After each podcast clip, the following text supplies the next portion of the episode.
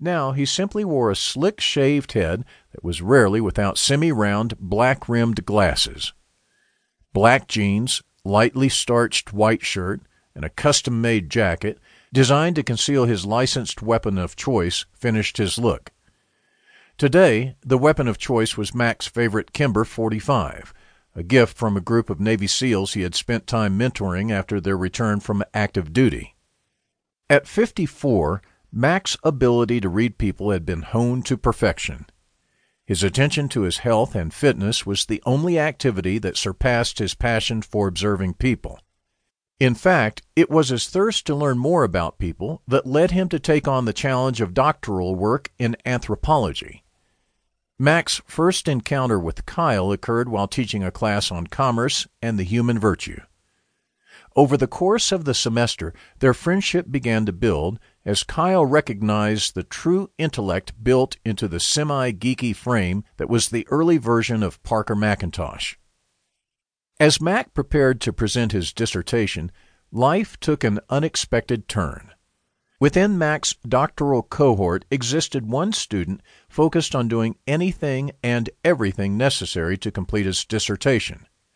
As it turned out, not only did the student violate the university's code of conduct, but also, in an effort to cover his tracks, framed Mac for plagiarism and theft. The scandal rocked the school.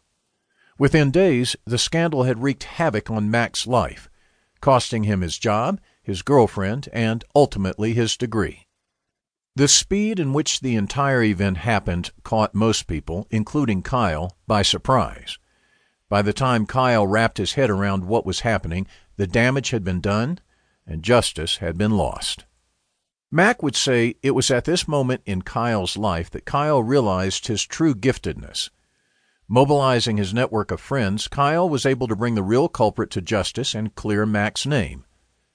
The genius of what Kyle accomplished was his masterful ability to facilitate, some might say manipulate, people to a required outcome.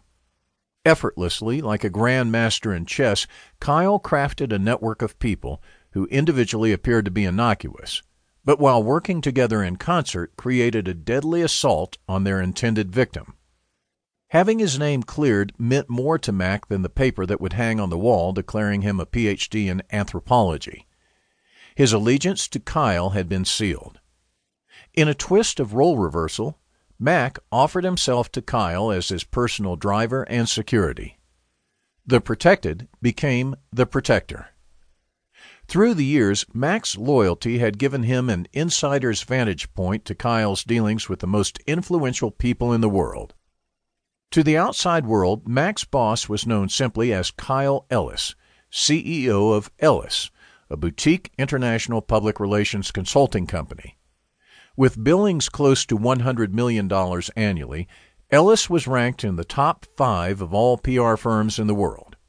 To an outsider needing a public relations partner, the Ellis organization was well known for its efficient and effective work. What the outside world did not know was that Ellis was much more than a PR firm. The organization had a true specialty bringing people to the top.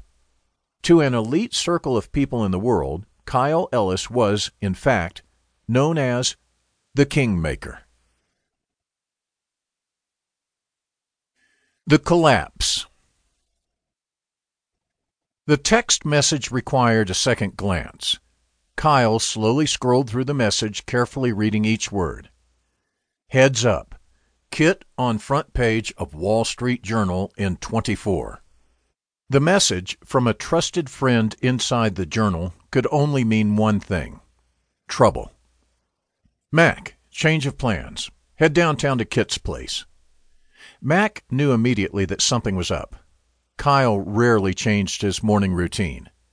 The drive to One World Trade Center gave Kyle just enough time to send a follow up text to his trusted friend Kim at the Journal. Kyle, what should I know? Kim, scandal. Kyle, serious or superficial? Kim, serious. Kyle, T.Y. As Mac was pulling into the garage of the new glistening tower, Kyle sent a text to Kit's assistant.